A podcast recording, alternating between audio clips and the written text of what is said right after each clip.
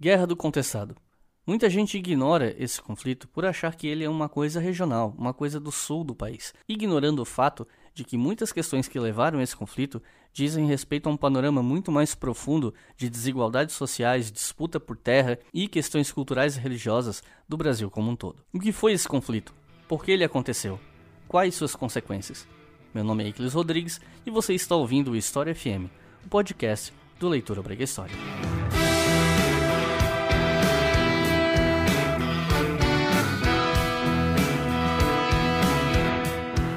Salve ouvintes do História FM, bem-vindos a mais um episódio do podcast do Leitura Obriga História. E hoje nós vamos falar sobre a Guerra do Contestado. O que foi, por que aconteceu, quem eram os envolvidos, quais as consequências e os resquícios desse conflito hoje, especialmente na região onde ele ocorreu, obviamente. E hoje eu estou contando com a presença de dois professores pesquisadores sobre o tema. À minha esquerda, Professor Paulo, por favor, Paulo, se apresente ao nosso público. Olá, Iclis. Olá, Rogério. Meu nome é Paulo Pinheiro Machado, sou professor do Departamento de História da UFSC. E ao meu lado também está o professor Rogério, por favor, se apresente ao pessoal. Olá, Iclis, Paulo. É, meu nome é Rogério Rosa, sou professor da Universidade do Estado de Santa Catarina e é um grande prazer estar aqui com vocês hoje. É isso aí, então vamos falar sobre esse conflito e voltar ao começo do século XX na fronteira de Santa Catarina e o Paraná depois dos comerciais.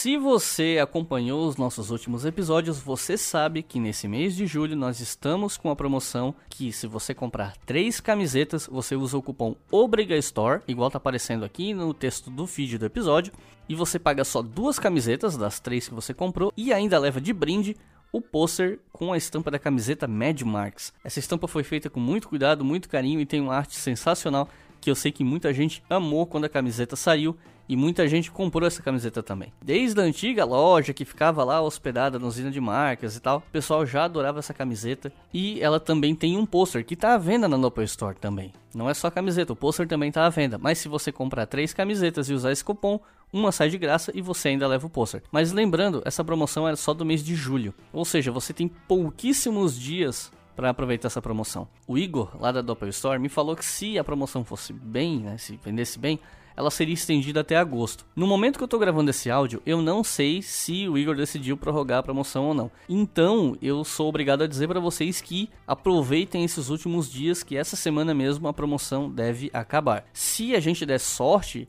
de ela ser prorrogada, se as vendas forem boas, beleza, você terá ainda o mês de agosto para aproveitar. Mas eu não arriscaria. Se você quer muito as nossas camisetas, aproveita esses últimos dias, se é que você já não aproveitou quando ouviu essa, esse comercial, esse aviso nos episódios anteriores do podcast ou no nosso canal. Então corre lá, dá uma olhada na loja, mesmo que você não queira aproveitar a promoção, quiser comprar uma camisa só, não tem problema. Corre lá e dá uma olhada nas nossas estampas, porque todas elas são feitas com muito cuidado, muito esmero, para que elas fiquem bonitas e passem uma mensagem forte e significativa para nós que somos das ciências humanas, especialmente para a galera de história. Então, fica aí o recado, deem uma olhada na nossa loja na Doppel Store.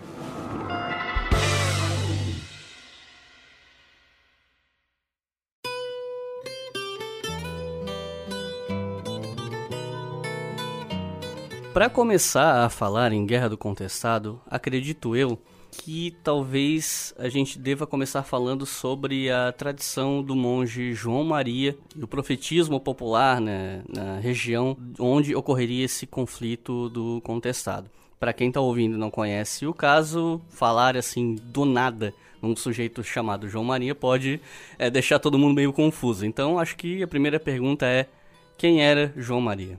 O primeiro João Maria, na verdade, são vários, né? É importante falar isso é, também. São vários monges que acabaram criando uma única tradição e uma única narrativa popular, identificando a um indivíduo, né? O primeiro João Maria que se tem notícia é um italiano que circulou pelo Brasil e pelo sul do Brasil também entre 1844 e 1853. Né? É o Giovanni Maria Agostini Aliás, é o mais bem documentado dos monges. Né? Tem uma tese do Alexandre Carlsburg, lá do Rio Grande do Sul, sobre a trajetória desse monge. Né? E ele foi o inaugurador dessa tradição de é, andarilho, de penitente, né? que era um sujeito é, já idoso, quer dizer, foi envelhecendo, né? Ele não era inicialmente idoso quando ele chegou, ele tinha 44 anos, mas tinha uma aparência já envelhecida pela barba longa, andava com um cajado pelos sertões, recomendavam uma série de cuidados à população, principalmente o cuidado com as fontes d'água, defesa das fontes de água, eh, que as pessoas evitassem as queimadas. Né? Ele tinha um discurso de respeito à natureza, algo que não era tão comum assim no século XIX. Né? E ele foi ocupando um espaço é, na tradição, na cultura e na sociabilidade cabocla do sul do Brasil muito importante. E em torno dessa tradição dos monges, inaugurada por esse João Maria, aconteceram diferentes movimentos sociais, né? além do contestado. Alguns antes e outros depois do contestado. É, só para citar rapidamente, né? tem um, um, movimento que acontece em Lages, em 1897, na região de Entre Rios, no oeste do município, que foi chamado pela imprensa na época de Canudinho de Lages. Isso se dá pela aparição na região de um indivíduo que se dizia irmão de João Maria. Isso já era suficiente para promover uma concentração de sertanejos, pessoas procurando curas, benzimentos, para fazer preces e tudo mais. Né? Foi um povoado que durou duas semanas. Em duas semanas ele recebeu dois ataques. A imprensa que dá o nome de Canudinho de Lages é, porque esse movimento aconteceu na mesma época da Guerra de Canudos na Bahia.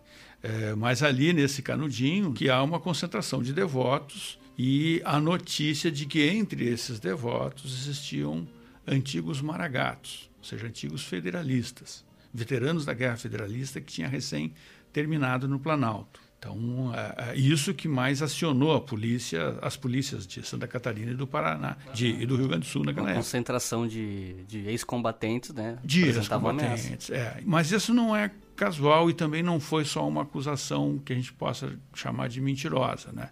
Existia realmente entre devotos do Monte João Maria vários antigos federalistas. Isso não é uma coincidência, né? Eu acho que existe a união dessas duas tradições, né? Uma tradição religiosa do monge João Maria e uma tradição política do federalismo, que é muito forte no Planalto Meridional. Né? A gente pode, quando eu falo do Planalto Meridional, estou considerando o Rio Grande do Sul, Santa Catarina, o Paraná, até o sul de São Paulo. Né?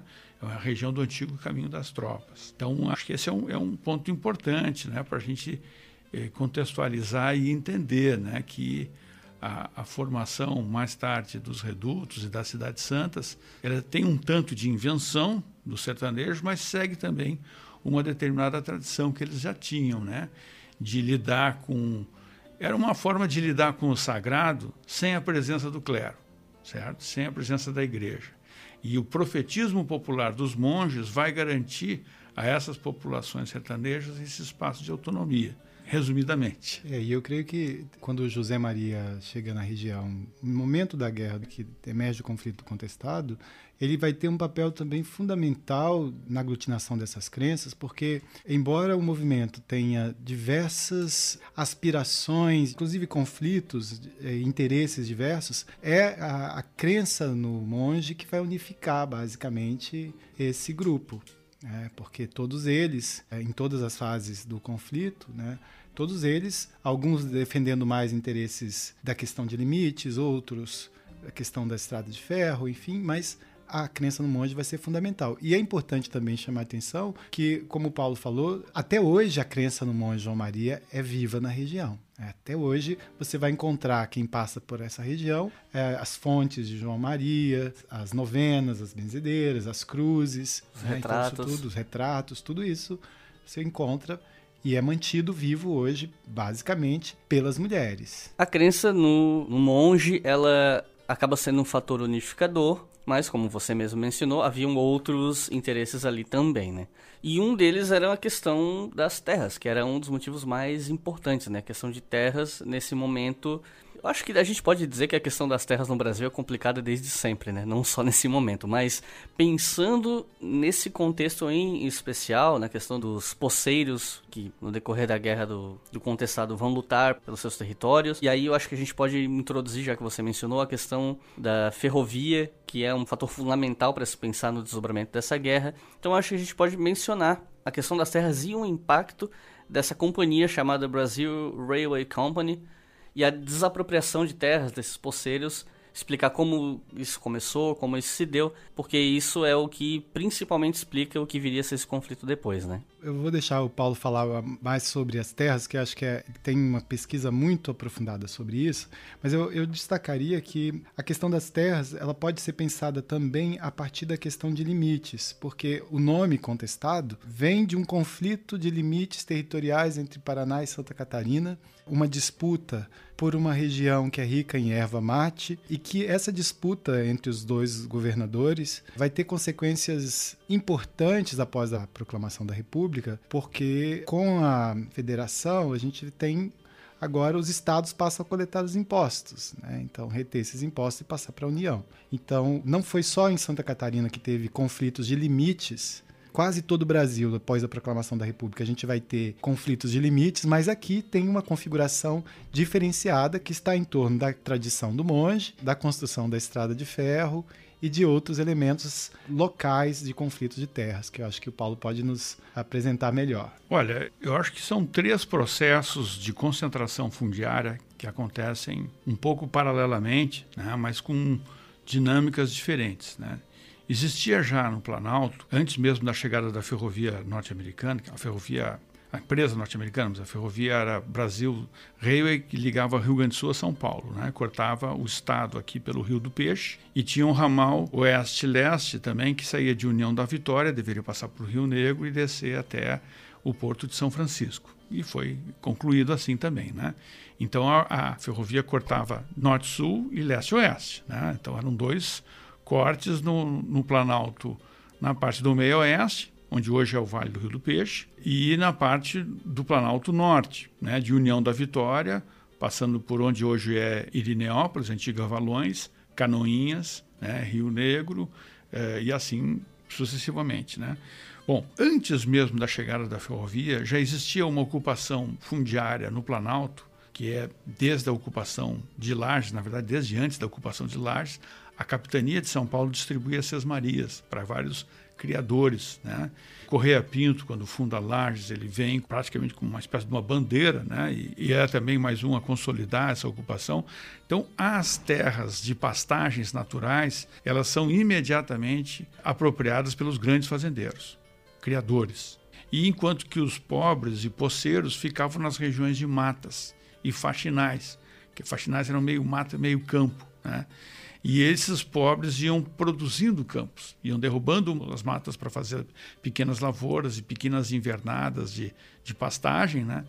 E com o tempo eles eram, aos poucos, sujeitos à agregação dos grandes fazendeiros. Eles eram engolidos pelos grandes fazendeiros e transformados em agregados. Os grandes fazendeiros eram tão poceiros quanto eles, do ponto de vista jurídico, porque a, a formalização da propriedade fundiária chegou muito tarde no Planalto bem depois da lei de 1850. Né? Então seria tipo quem chegou primeiro no território e ocupou e trabalhou tem a posse da terra? Tem isso? essa posse, só que essa posse ela precisa ser legitimada legalmente pelas leis previstas pelo Império e depois pelas mesmas leis previstas pela República, porque com a República a legislação de terras passa para os estados. Ela era da União, do, do governo central e passa para os estados, né? Então, existia já esse processo, que era um processo mais lento e formiguinha, vamos dizer assim, mas era um processo de centralização e de concentração fundiária. Ou seja, o, cabia ao poceiro, se ele quisesse continuar independente, e seguir adiante a oeste na fronteira, tomar territórios indígenas, ir para adiante, sendo empurrado, como acontece ainda hoje em várias regiões da fronteira agrícola no Brasil. Né? É, esse era um processo. Isso acontecia muito em Curitibanos, em Campos Novos né, e no interior de Canoinhas. Um outro processo é o problema fundiário na região contestada entre Paraná e Santa Catarina. Né, isso é bem importante, porque a região contestada entre os dois estados ela era muito grande. Existia a região dos Campos de Palmas, que é a região toda a oeste do Rio do Peixe, que pegaria hoje todo o oeste catarinense, mais o sudoeste do Paraná, aquela região de Cascavel, Pato Branco, também, e Clevelândia também estaria ali, né? E também tem mais duas outras saliências. Uma saliência no Timbó, entre União da Vitória e o Rio Paciência em Canoinhas, e outra saliência entre Três Barras, Itaiópolis e Papanduva, que era outra saliência paranaense dentro do que é hoje o Planalto de Santa Catarina. Nessas regiões, o que, que acontecia? Com muita frequência, coronéis da Guarda Nacional, ligados ao Estado do Paraná, grilavam terras de pequenos poceiros e registravam em cartórios paranaenses como suas essas terras. E havia até territórios né, disputados onde algumas pessoas escrituravam terras em cartório catarinense. A mesma terra tinha escritura em estados diferentes. Né? Então, daí você pode imaginar o grau do conflito. Mas, pelo perfil social da região, os grandes proprietários estavam frequentemente associados ao Paraná. É o caso do Fabrício Vieira, do Iguaçu, é o caso do Leocádio Pacheco, em Rio Negro, é o caso do Arthur de Paula, também na região do Timbó, é o caso dos coronéis é, Juca Pimpão, de Palmas, é, Amazonas Marcondes, de União da Vitória. Então, são grandes proprietários ligados à política do Paraná, inclusive ligados a um chefe do, do, da divisão, que eles chamavam lá na época de Coordenadoria de Divisão de Limites do Paraná, que era chefiada por um historiador, historiador e coronel da Guarda Nacional, Romário Martins, né? um dos fundadores do Instituto Histórico Geográfico e Etnográfico do Paraná, e ele frequentemente distribuía armas para esses coronéis, para juntar gente e para expulsar autoridades catarinenses que aparecessem nesses espaços. Né? Nos campos de Palmas existia uma concordância entre o Paraná e Santa Catarina que a jurisdição provisória ficaria com o Paraná, enquanto a questão não se resolvesse no Supremo Tribunal Federal, onde Santa Catarina já tinha, desde 1904, uma sentença a favor. Mas o Paraná recorria, recorria e tal. Nos outros lugares, e principalmente no Timbó, não havia nem um acordo provisório. O Timbó era o contestado do contestado, do ponto de vista da disputa territorial, certo? Mas aqui eu quero separar bem, né? Uma coisa é a disputa entre os estados, que é uma disputa de jurisdição, de tributação, e outra coisa é a guerra do contestado em si, que vai ser uma guerra social.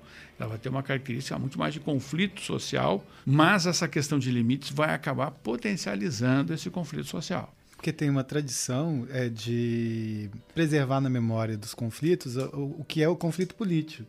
Quer dizer, a guerra do contestado ela é identificada, esse conflito é identificado a partir da questão das disputas políticas e ela termina com a assinatura do Tratado de Limites entre os governadores em 1916. Então ficou guerra do contestado, que esse conflito é o que a gente poderia dizer que não é, como o Paulo falou aí, o que tem de mais fundamental nesse conflito social. Né? Mas é o que deu o nome. Mas é o que deu o nome.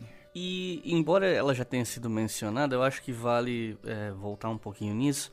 Qual o papel dessa ferrovia no acirramento desse conflito? A ferrovia é que vai promover o processo de concentração fundiária mais acelerado e mais rápido, né? assim, porque a construção dela, pelo menos no ramal norte-sul, ao longo do Vale do Rio do Peixe, são mais de 360 quilômetros, foi construído em dois anos. Nossa. Olha, até para os padrões de hoje, uma obra pública como uma ferrovia, de um trecho desse tamanho, construído em dois anos, é, é muito rápido. Né? E isso implicou na remoção compulsória de uma população de sitiantes, de ervateiros, de pequenos poceiros, né? que não tinham a propriedade regularizada daquele território. Né? Por quê? Porque a companhia tinha uma concessão do governo federal ainda do tempo anterior até a República, do Império, né? A República vai renovar essa concessão, definindo de uma margem de até 15 quilômetros de cada lado do leito da estrada de ferro, sendo que seria uma média de 9. Poderia chegar até 15 em determinados setores. Né? Ele não seria uma propriedade exclusiva da companhia. Ele seria uma concessão por 90 anos para a companhia realizar colonização nesse território. Então, ela não poderia fazer outro tipo de especulação fundiária que não fosse colonização nesse território. O fato é que ela vai trazer imigrantes eh, europeus para uh, empregar, inclusive, como trabalhadores na estrada de ferro e fazer essa venda da propriedade imobiliária né, para esses imigrantes. É bem demonstrado no texto da professora Márcia Espig, né, na tese de doutorado dela, que é sobre os turmeiros da estrada de ferro. Né. O que, que acontece ali? Aliás, é um outro mito que existe sobre o contestado, né? que aparece muito na historiografia mais antiga.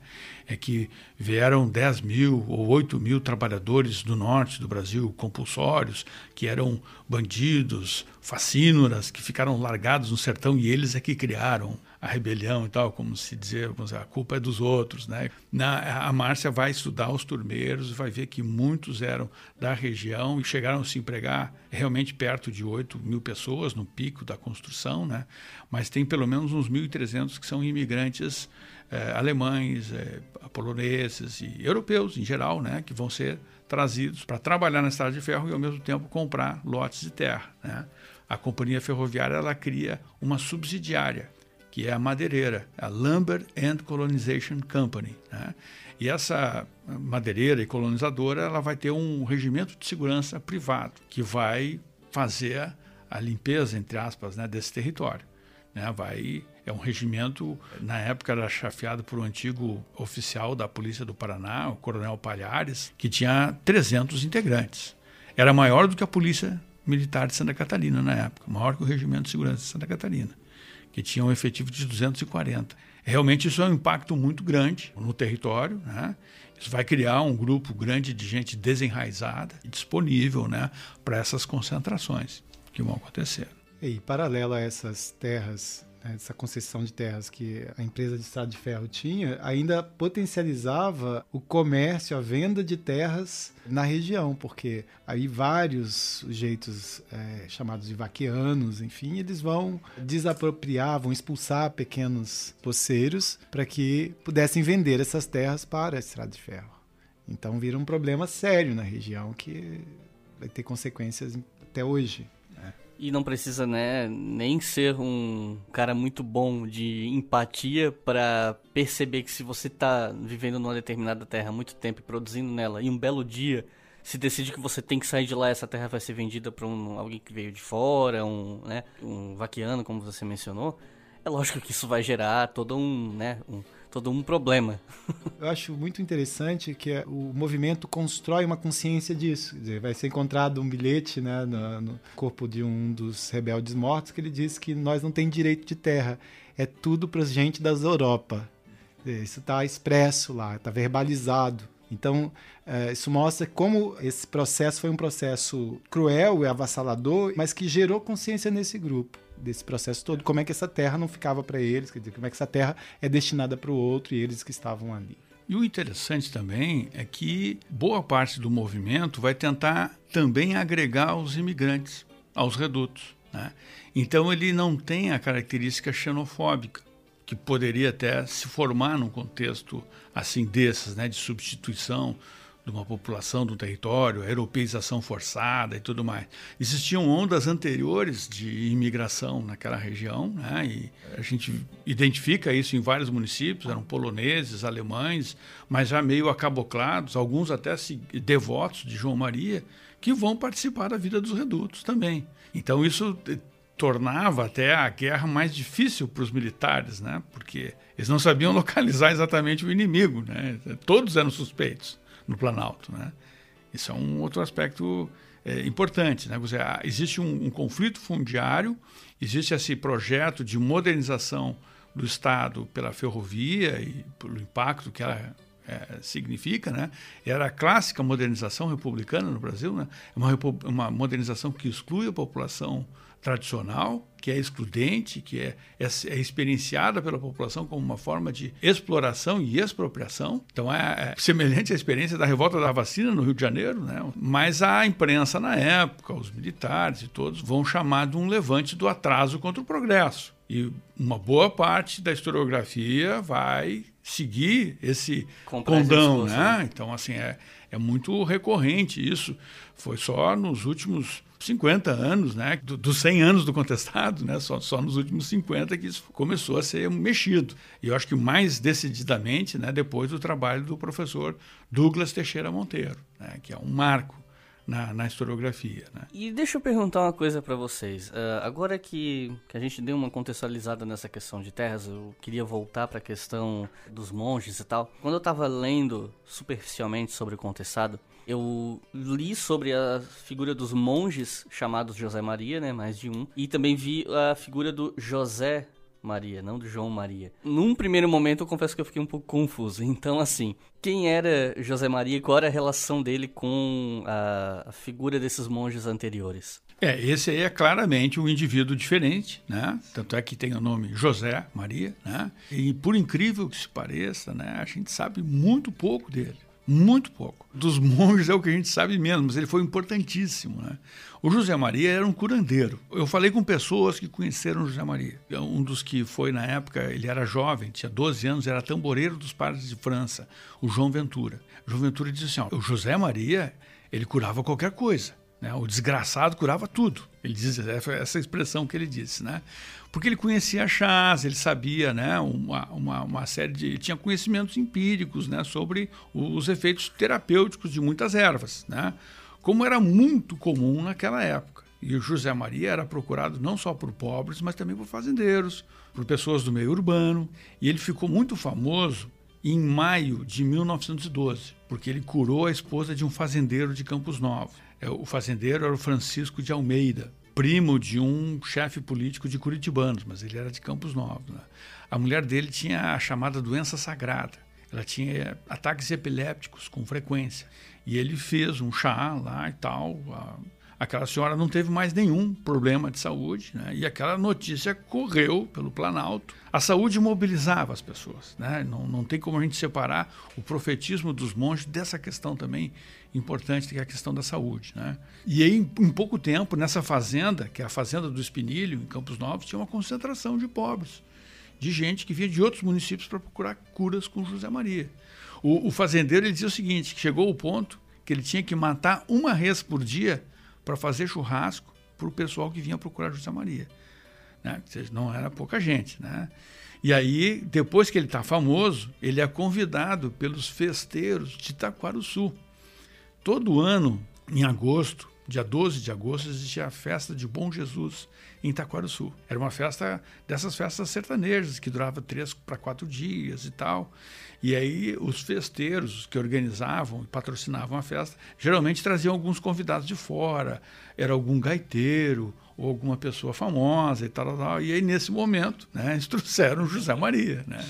E aí se forma então o primeiro Taquaraçu, em torno do José Maria, que vai começar a ser chamado de monge pelas pessoas, mas ele vai ser mais sacralizado, vamos dizer assim, depois da morte, né? Em vida ele era visto só como um curandeiro.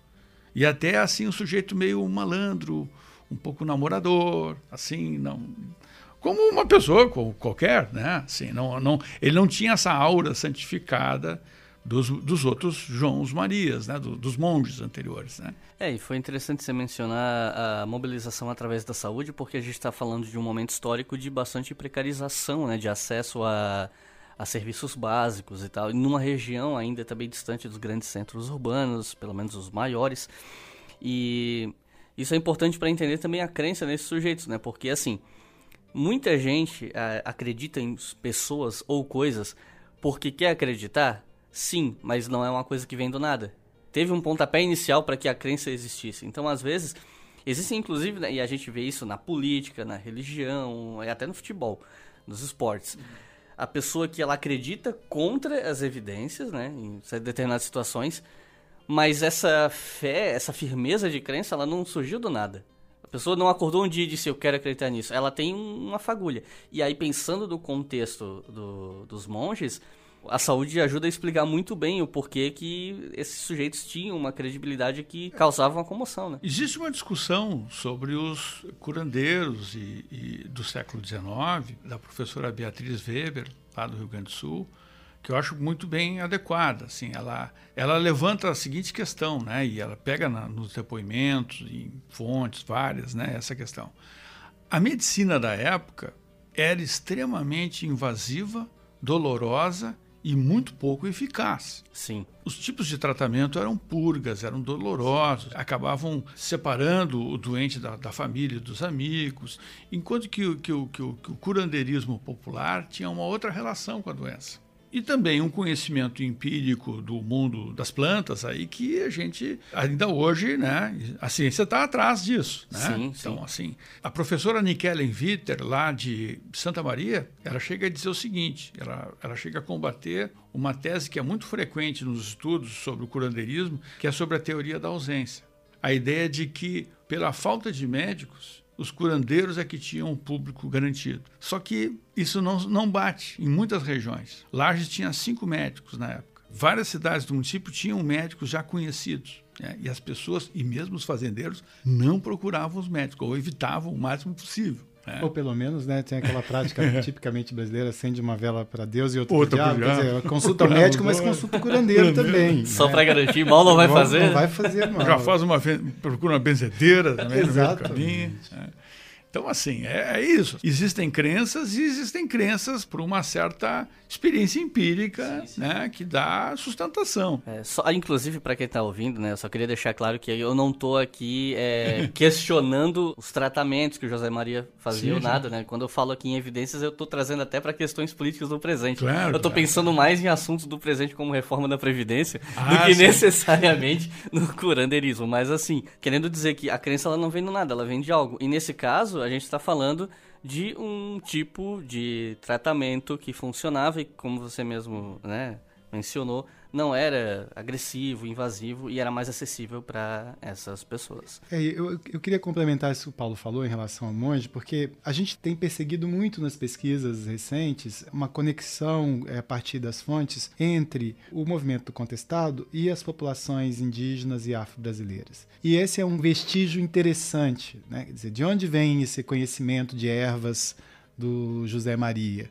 De onde vem esse conhecimento da medicina popular do José Maria, se não da tradição indígena e afro-brasileira, né, que já tem um domínio de, de, de tradição de conhecimento de ervas na região? E, além disso, eu acho que é, é interessante também mencionar que o José Maria, além de curandeiro, ele é um bom contador de histórias. É ele que introduz a história de Carlos Magno, os 12 pares de França na região.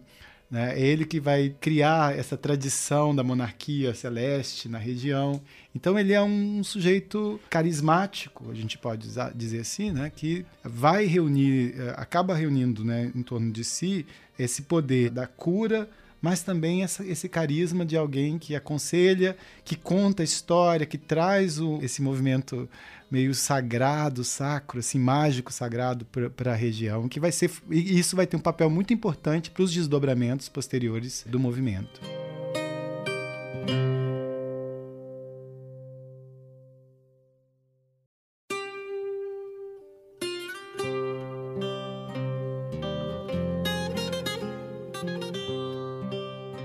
Próxima pergunta é o que acontece com José Maria em Taquarussu, que aí a gente vai começar a se encaminhar para o conflito em si, né? Pois então, em agosto de 1912, em Taquarussu, a concentração em torno de José Maria ela vai aumentando. A festa ela terminou no seu quarto dia, mas a concentração em torno da festa só continuava a crescer. E aí isso começou a trazer preocupações para o prefeito de Curitibanos, que era um coronel do Partido Republicano, coronel Francisco Ferreira de Albuquerque, que era inimigo local do coronel Henriquinho de Almeida. O Henriquinho de Almeida, ele era primo daquele coronel de Campos Novos que teve a esposa curada por José Maria. Então, Albuquerque começou a desconfiar que aquela concentração grande em torno do monge podia ser usada politicamente pelo seu adversário local. Aí, por conta daquelas notícias de que tinham desafios de trova em Taquarussu, que falavam da monarquia e tudo mais, né? que era muito comum na, na trova popular esse tipo de saudosismo em relação à monarquia no Brasil, mas era um saudosismo ainda meio difuso, não era uma coisa estruturada. Depois até os sertanejos vão estruturar melhor essa noção de monarquia. Aí o, o coronel Albuquerque telegrafa para o governador de estado, Vidal Ramos, de Lages, né, mas que estava lá como governador de estado, dizendo que havia uma perigosa concentração de monarquistas em curitibanos pedindo o apoio da força pública. É mandada uma volante de 30 soldados de Florianópolis para lá. No que esses soldados chegam na cidade de Curitibanos, o José Maria resolve dissolver a concentração para não entrar em confronto. Então ele dissolve, mas é acompanhado por um grupo de 40 pessoas de Itaquaraçu e ele vai para o oeste. Ele vai para o oeste, atravessa o Vale do Rio do Peixe e entra em território contestado, administrado provisoriamente pelo Paraná. Vai para a região dos Campos de Palmas né, e para o banhado do Irani. E ali no Irani ele já tinha amigos, compadres e tal, ele se reúne ali, tem um povoadinho todo. Só que a polícia de Santa Catarina informa para a polícia paranaense dessa migração do grupo de José Maria. Essa notícia começa a correr em Curitiba pelos jornais, e os próprios jornais de Curitiba retroalimentam uma história conspirativa, vamos dizer assim, né? de que o próprio estado de Santa Catarina estava enxotando aqueles fanáticos, eles usam essa expressão, para os campos de palmas, para criar um incidente na região que pudesse viabilizar o emprego da tropa federal e assim Santa Catarina teria a execução da sentença de limites que já tinha ganhado no, no STF em 1904, confirmado por mais duas sentenças em 1909 e 1910. O Paraná se segurava em procrastinação, na verdade. E então o governo do Paraná resolve fazer uma expedição exemplar e rápida para prender aqueles sertanejos, levá-los amarrados até Curitiba e humilhar aquele povo e dizer que quem mandava ali era realmente o Paraná. Então aí existe uma intersecção né, da antiga questão de limites com o outro conflito paralelo né, social e a perseguição ao grupo de devotos do José Maria. E José Maria recebe as forças lá do Paraná, tenta negociar, vem o prefeito de Palmas, né, o coronel Domingos Soares, tenta fazer até uma mediação, fica meio que prometido que eles tinham dois dias para dispersar, o José Maria pede um tempo para dispersar, só que no final do primeiro dia ele é atacado, o que foi visto pelos caboclos como uma deslealdade. Ele é atacado antes do final do prazo. Mas o José Maria já sabia que ele ia ser atacado e se preparou para isso. Se preparou com gente da região do Irani e mais aqueles de, que vinham do, de Curitibanos. Então acontece um combate. Isso em Irani? O combate do banhado do Irani acontece na madrugada do dia 22 de outubro de 1912. A força paranaense é destroçada pelos sertanejos, há vários mortos dos dois lados. Morre o José Maria em combate, mas morre também o coronel João Galberto, chefe da, do Regimento de Segurança do Paraná, que confiava numa metralhadora que ele estava levando ali e tal, que na hora engasgou, não funcionou e os caboclos foram de facão para cima da tropa dele e dele, né? Então, são 21 mortos nesse primeiro combate, um entreveiro meio rápido até, mas logo depois até um coronel do exército passa pela região e faz um relatório ah, considerando que acabou o movimento, porque morreu José Maria. Então, para o Exército, a experiência que o Exército tinha nesses movimentos sertanejos é que, morrendo o principal líder do grupo, os caboclos iam dispersar e ia acabar. Só que uh, o contestado tem essa peculiaridade, né? A principal liderança morre no primeiro combate. José Maria, antes de, do combate, ele avisa para os seus companheiros lá do Irani que ele sabia que ia morrer. Ele disse assim: não passem do meu sangue. Vocês vão continuar lutando, lutem no mato, porque no mato vocês vão ser um tigre e no campo vocês vão ser um gato. então ele já meio que dá uma preparação, né? E que teria dito que voltaria depois de um ano junto com o exército encantado de São Sebastião. Então aí já tem um elemento importante né, do, do, messianismo do contestado, que a gente precisa também entender, que liga essa, essa tradição do santo São Sebastião com o rei Dom Sebastião, né, e com a tradição dos monges, e que de qualquer forma a população dispersa, mas fica aguardando por sinais. Em dezembro de 1913, eles têm um sinal, que é o relato dos sonhos da menina Teodora. Quando a menina Teodora, que era uma menina de 11 anos de idade, neta do Eusébio Ferreira dos Santos, que era um dos festeiros do ano anterior, que tinha convidado o monge para ir para Taquaraçu, em torno dos sonhos da Teodora se forma um segundo Taquaraçu, que é completamente diferente do primeiro Taquaraçu, que era só uma festa e um curandeiro fazendo curas. O segundo Taquaraçu vai reunir gente que sabe que está desafiando os coronéis. E também vai ter um desenho urbanístico e social diferente, ou seja, eles estão querendo criar uma nova Jerusalém. Né? É o que eles chamam de quadro santo ou cidade santa. É algo muito especial. Então, eu, queria retomar uma coisa que o Paulo falou. No primeiro bloco, ele comentou que o José Maria é um dos, que, dos monges que a gente menos conhece, mas que vai ter esse papel fundamental para a história do movimento. Atualmente, a gente tem um, um pesquisador trabalhando com a história do José Maria, que é o Gabriel Conrad, da Universidade Federal de Pelotas, é, fazendo mestrado sobre a orientação da professora Márcia Espig. A gente espera, né, o Gabriel tem, tem buscado muita documentação sobre isso, que apareçam novas evidências, né? Porque até antes da tese do, do, do Casburg, a gente não sabia muito sobre José Maria, o João Maria, o primeiro João Maria. Foi um trabalho minucioso que ele fez, que trouxe para a gente é, uma documentação, uma trajetória incrível que deu origem a um filme, inclusive, né, da Márcia Paraíso, sobre o João Maria, né, que foi esse primeiro monge que o Paulo mencionou. Então nós aguardamos esse trabalho do Gabriel. Você mencionou a Teodora, né? O, sonho dela e tal. O papel da Teodora, ele foi longevo no conflito ou ele foi uma coisa mais inicial mesmo? Porque além dela também teve depois uh, uma moça chamada Maria Rosa, né? Acho que a gente pode falar das duas nesse momento, que foram dois papéis de liderança nesse movimento, né? Na verdade, tem outros personagens também, né? Foram todas lideranças muito fugazes, muito rápidas até, né? A Teodora não ficou mais do que uma semana no comando de Sul. Ela logo desistiu.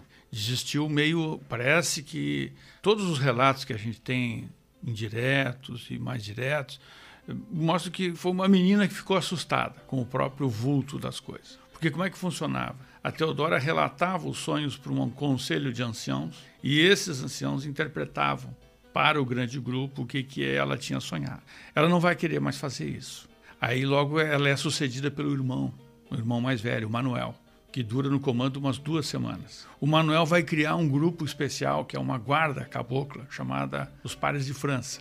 Parece que ele é recriada. Talvez o José Maria já tivesse criado no Irani, a gente ainda está estudando isso, né?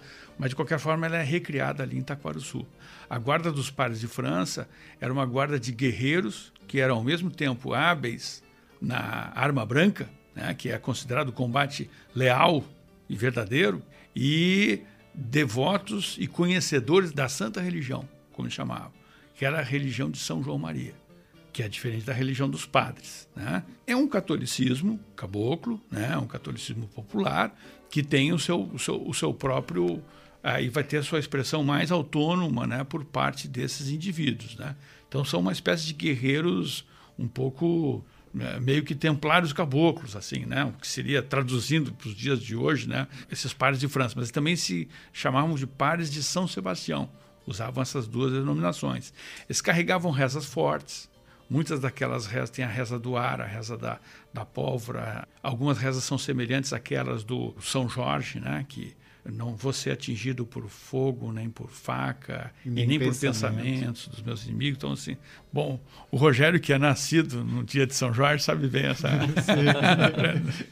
Mas Manuel cai logo do poder, porque Manuel teria dito num dia, numa forma, forma também era como eles se reuniam, as pessoas do reduto. Faziam como os militares fazem forma, eles também faziam formas. Formas de crianças, formas de mulheres e formas de homens. Né?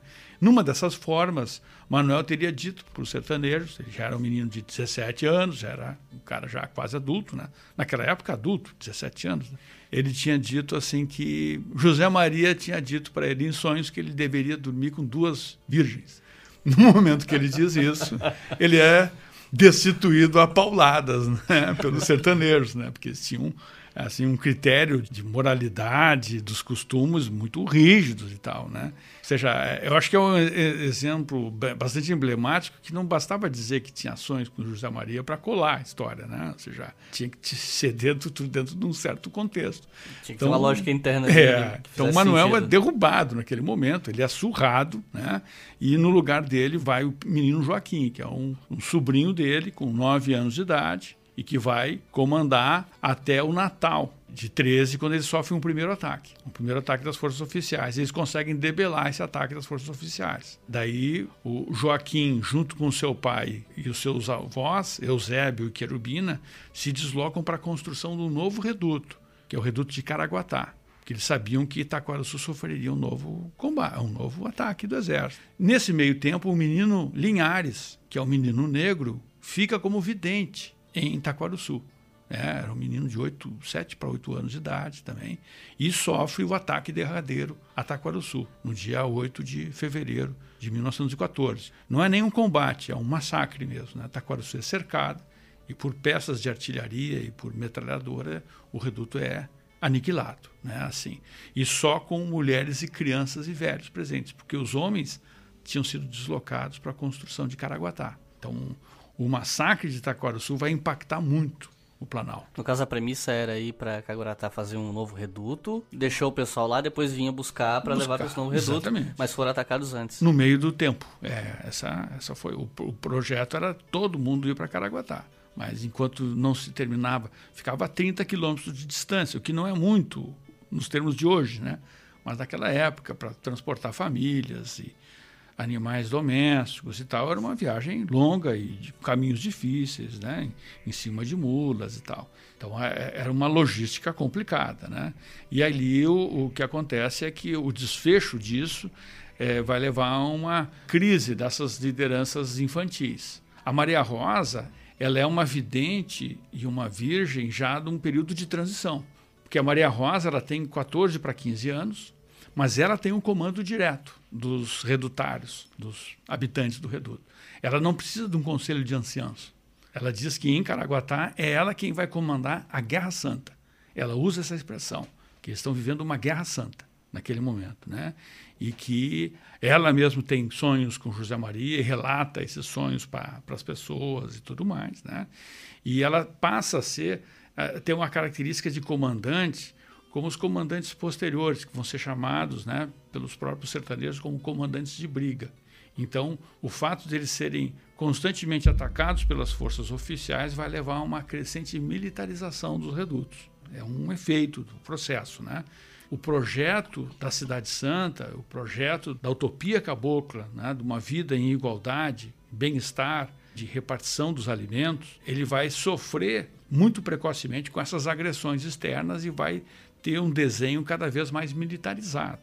Inclusive, antigos sertanejos, veteranos da Guerra Federalista, vão passar a ter destaque né, nesses comandos, como Chiquinho Alonso, como Domingos Crespo, Elias de Moraes e mais tarde até Adeodato. Né? São comandantes que vão assumindo né, um papel militar de maior vulto do movimento. Né? E um papel militar defensivo, inicialmente, né? é importante ressaltar isso, porque a gente não sabe como a organização da Irmandade Cabocla ela não vingou, não deixaram que ela vingasse. A gente não sabe o que teria sido, né? Como teria sido essa irmandade porque já em Taquaruçu, início de 14, começam esses ataques. Então, esse sonho ser interrompido é um processo que mostra, é uma repetição do que acontece na nossa história republicana, e talvez nem só republicana, de impedir que qualquer movimento social floresça, floresça se desenvolva, né? enfim, qualquer utopia possa vingar. Então isso se repete muito e é lamentável que no contestado isso tenha acontecido. Mas tem essa fase, que é uma fase que Paulo chama né, de briga, de homens de briga, de lideranças de briga, que acaba se formando em torno dessa é, defesa. A chefia da Maria Rosa vai ser muito importante em março e abril né, de 14 para a defesa de Caraguatá. Caraguatá sofre um ataque das forças oficiais, aí já são mais de 1.200 soldados junto à tropa federal com as polícias do Paraná, Santa Catarina e grupos de vaquianos, mas a, a Maria Rosa estava muito bem preparada. Né? Ela vai usar de clavineiros, que eram uma espécie de, de snipers, né? que eram atiradores de precisão que ficavam nas copas das árvores, usavam aquelas antigas Winchesters da Revolução Federalista ainda, e que vão sur fazer surtidas sobre as forças oficiais. Algumas unidades vão ser empurradas para espinheiros, né? eles chamam de Inhapindaí, que era uma capoeira cheia de espinhos, assim, né? E eles, esses militares vão ficar presos ali num combate. A arma branca, com corpo próximo, com os sertanejos, vão ser destroçados. Né? Então, a, a, o ataque oficial a Caraguatá vai dar uma aura de invencibilidade aos caboclos. Embora eles tenham sido derrotados em Itaquaraçu, o que aconteceu em Itaquaraçu foi um ato de covardia contra mulheres e crianças. Então, a, foi um bombardeio, não foi um combate.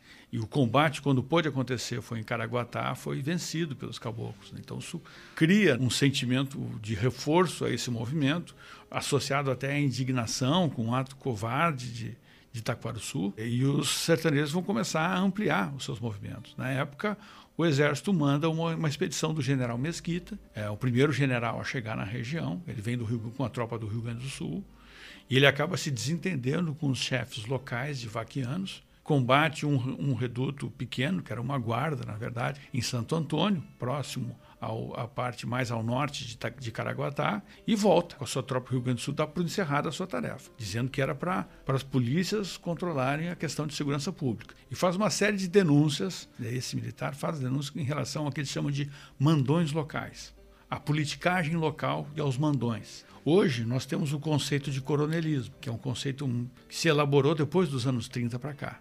Mas esse fenômeno já existia, sem o nome. O Rogério vai achar isso em vários relatórios militares. Né? Existe sempre, por parte da tropa federal, um receio de agir junto com esse poder local. Né? E o poder local vai sempre ser, de certa forma, desestruturado, desestabilizado com a presença da tropa federal. E isso a gente vê ali depois de Caraguatá. No segundo semestre de 1914, o que vai acontecer é uma grande expansão do movimento rebelde. Já cessam os poderes da Maria Rosa. Né? A Maria Rosa, ela disse que tinha perdido o aço, que nem a Teodora. Perder o aço é perder a capacidade mediúnica ou de ligação com José Maria e tal. A liderança dela declinou né? e ela foi substituída por um dos comandantes de briga mais importantes naquela região, de uma família grande de poceiros do Vale do Rio Timbó, que é o Chiquinho Alonso, né? Francisco Alonso de Souza.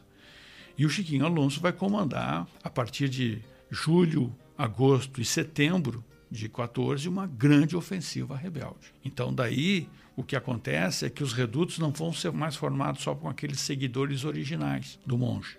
Os redutos vão promover uma espécie de recrutamento forçado da população do Planalto, tal qual o exército fazia também para recrutar é, vaquianos. Então, uma disputa dos dois lados, né, a população que está nesse entremeio vai sofrer também o recrutamento forçado de parte a parte. Muitos vão para o reduto à força.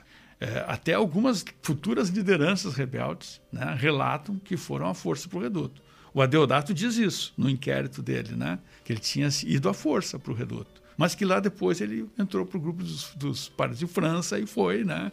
Se transformou em comandante geral. Se convenceu do. Se convenceu, é. E eu acho que isso é possível, né? Porque é uma experiência política que essas pessoas vão passar, né? E algumas vão realmente é, acreditar naquilo, né? E, e lutar por aquilo que foram convencidas, né? E apesar de ter lideranças, me parece que eram experiências de certa forma descentralizadas, né? Como você citou o caso do rapaz que veio com a história de deitar com virgens e foi destituído sem muita. Então, assim, apesar de lideranças, existia um. Imagino que um senso de coletividade ali, né? Sim. Que eu acho que ajuda a engajar as pessoas que estão entrando, né? Sim, existiam é, normas tradicionais, né? Vamos dizer, a, a, a vida no reduto, ela inovava no sentido da, da socialização da subsistência. O José Maria dizia: quem tem mói, quem não tem também mói e no fim todos ficam iguais. Moer é moer o milho no pilão, né? Ou seja, quem tem comida vai comer, quem não tem também vai comer e todos vão ficar iguais, né? Então a socialização da, dos recursos alimentares vai ser a base da vida no Quatro Santo. É um, são laços baseados num, num cristianismo tradicional mesmo. Então é, é isso que eles estão empreendendo ali. Mas, ao mesmo tempo, eles vão reforçar determinados critérios de moralidade, conduta, ou seja, o reduto também a gente não pode idealizar que seja, vamos dizer assim, um lugar feito a, vamos dizer assim, a, as relações com, com as mulheres e a força do patriarcado, né? a condenação das mulheres no caso de infidelidade vai ser cruel, vai ser praticamente pena de morte enquanto que os homens podiam praticar isso, né? A moralidade deles não era diferente da sociedade circundante, não era. Mas de qualquer forma eles estão inventando algo novo, criando no quadro santo um projeto, uma utopia cabocla de algo que tenta superar as dores e as mazelas do mundo que eles vivem. Claro que eles vão ter que fazer isso dentro do repertório cultural que eles têm à disposição. Né? No caso do Chiquinho Alonso, a grande expansão se dá quando ele consegue agregar no discurso da Guerra Santa vários descontentes do Planalto. Né? Ele vai conseguir agregar lideranças do Norte, principalmente aqueles que tinham como, na questão de limites, a ponta do problema agrário, que é o caso do Aleixo Gonçalves de Lima, do Tavares e do Bonifácio Papudo, que eram lideranças ali da região de Canoinhas, Três Barras, é, Papanduva, do Planalto Norte catarinense. Ele vai agregar também gente do Sul, alguns veteranos da Guerra Federalista, como o Castelhano, é, que era o Agostinho Pérez Saraiva, que se dizia filho de Gumercindo do Saraiva, né, da Guerra Federalista. Então, para Agostinho Pérez Saraiva, a Guerra Sertaneja era uma reedição da Guerra Federalista. Em cada região, o crescimento do movimento vai aumentar também a heterogeneidade dos objetivos desse movimento. Né? A família Sampaio de Curitibanos, que era adversária do coronel Albuquerque, por questões de honra, inclusive, ela vai aderir à vida dos redutos, também por uma questão de honra. Um irmão e a sobrinha do prefeito de Canoinhas, que é o Major Vieira, Virgulino Vieira e a filha dele, vão para o reduto também por uma questão de honra, uma questão né, familiar lá e tal, um assédio, um negócio muito sério. Os rebeldes passam a ser um polo de aglutinação de vários descontentes, não só de antigos maragatos, de antigos seguidores do monge João Maria, mas também é, de pessoas envolvidas na luta pró-Santa Catarina na questão de limites e adversários políticos locais dos prefeitos, coronéis, superintendentes de Lages, Campos Novos, Canoinhas e Curitibanos. O momento de expansão rebelde ele tem fim com a morte do Chiquinho Alonso no combate de Rio das Antas em novembro de 1914. Essa expansão foi assim foi uma expansão geográfica muito grande. Eles mantêm sob cerco a cidade e sob fuzilaria constante a cidade de Canoinhas por quatro meses, tomam curitibanos e vão em direção a Lages e quase tomam Lages. Entre os meses de outubro e novembro, os rebeldes quase tomaram Lages. Se eles tomassem Lages, ia ser um grande troféu, porque pelo significado político da cidade no estado, né? ainda mais que o governador Vidal era de lá e tal. O Belisário, irmão do Vidal, era superintendente local, né? Então, assim, isso eu acho que é importante registrar. Mas desde setembro, a Força Federal foi chamada pelos dois estados. É que aí vai ser o período da intervenção federal, é chamada pelos governadores, que acabam é, com essa chamada decretando a sua incapacidade de lidar com o conflito. E aí vão nomear, um, depois do Mesquita, que já tinha passado, que era um veterano de Canudos, já tinha passado por ali, um jovem general chamado Fernando Setembrino de Carvalho. Então, eu ia acabar perguntando sobre ele mesmo, sobre a entrada do Setembrino de Carvalho nesse conflito, né? Quem é esse sujeito e qual foi o impacto dele nesse conflito, a importância dele para o lado, obviamente, do governo federal, né? Então, o Setembrino de Carvalho era um oficial do Rio Grande do Sul, amigo do Pinheiro Machado, amigo do Hermes da Fonseca, que era o presidente da República nesse momento, e que está envolvido, bastante envolvido com um projeto de modernização do Exército nesse momento. Até 1916, o alistamento ele não era obrigatório no Brasil, e havia uma campanha já com Hermes da Fonseca, que antes de ser presidente, ele foi presidente né, em 1900, a partir de 1910 a 1914, ele tinha sido antes ministro da guerra. Ele já vinha com uma campanha de, de promover o alistamento obrigatório no Brasil, de fazer toda uma reformulação no, no Exército Brasileiro. Lembrando para os ouvintes, né, que essas datas que a gente está mencionando aqui, 14 e 16, estava ocorrendo a Primeira Guerra Mundial, né? Então é é importante entender esse processo de modernização dentro do panorama global desse conflito. Né? É muito bacana você lembrar disso, porque a guerra do contestado acontece nesse momento. Isso vai dar visibilidade para o projeto de modernização do Exército. O Exército tinha aprovado já uma lei de alistamento de sorteio militar em 1909, mas como ela era uma lei totalmente antipopular, ela não foi implementada.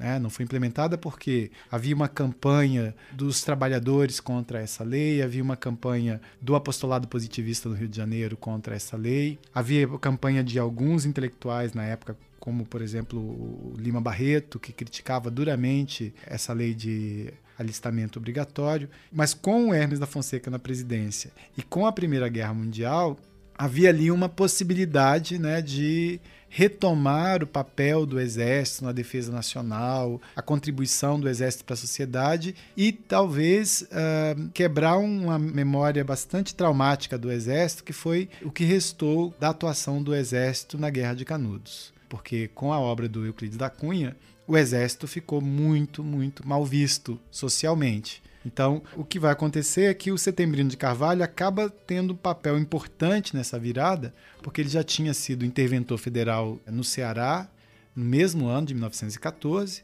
e aí em setembro ele vai ser nomeado designado interventor federal aqui na região do contestado, mas ele recusa essa nomeação e propõe o que ele chama uma missão que ele chama que é uma missão estritamente militar.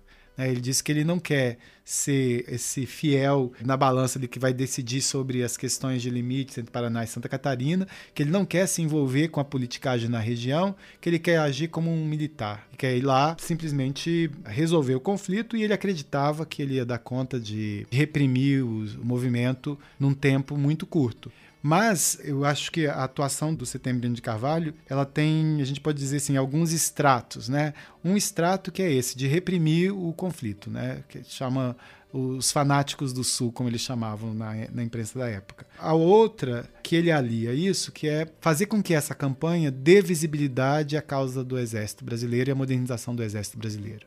Então ele recebe carta branca, ele recebe um fundo, o ministro da Guerra dá ele recursos para que ele pudesse atuar, fazer uma espécie de uma performance né, para a sociedade da época de um exército muito bem equipado. Então ele nomeia, ele pega os melhores regimentos é, militares da época, do Rio de Janeiro, de Minas Gerais, de São Paulo, do Rio Grande do Sul, e chega ali aproximadamente em setembro, ele começa a chegar ali, com 3 mil, 4 mil homens até até novembro, que é esse período que o Paulo estava falando, né, do Chiquinho Alonso ali, que é decisivo. E ele percebe logo em novembro que com esses 4 mil homens ele não vai resolver. Ele esperava que os seus soldados passassem o Natal em casa. E aí, quando ele percebe que não vai dar conta disso, ele solicita mais uma força auxiliar de mais 3 mil homens. É que chega entre dezembro e janeiro, esses homens estão chegando ali.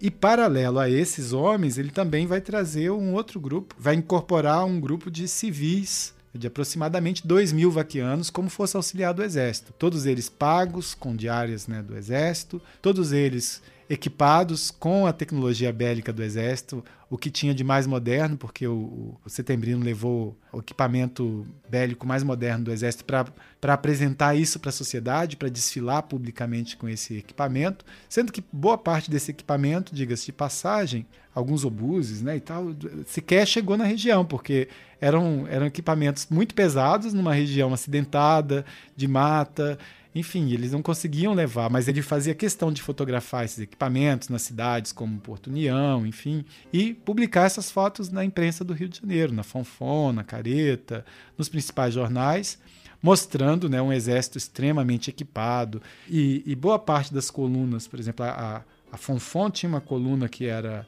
a Fonfon no Contestado, toda semana aparecia as fotos do, do contestado e você virava a página você tinha as fotos da Primeira Guerra Mundial. E você olhava para esse exército e para aquele exército, eles eram quase né, equivalentes. Levando em consideração também que assim, você faz a propaganda. Se depois a sua expedição militar é bem sucedida, você atribui isso à modernização e ganha ainda mais fôlego na propaganda para injetar mais dinheiro na modernização, né?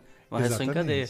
É, e não foi por acaso que a implementação do serviço militar obrigatório aconteceu exatamente no ano que teve a assinatura do Tratado de Limites, 1916. Mas também, nesse meio tempo aí, a gente teve o engajamento do Olavo Bilac, o príncipe dos poetas, que fez toda uma campanha em prol do serviço militar obrigatório em 1915 e 1916 para promover o serviço militar obrigatório no Brasil.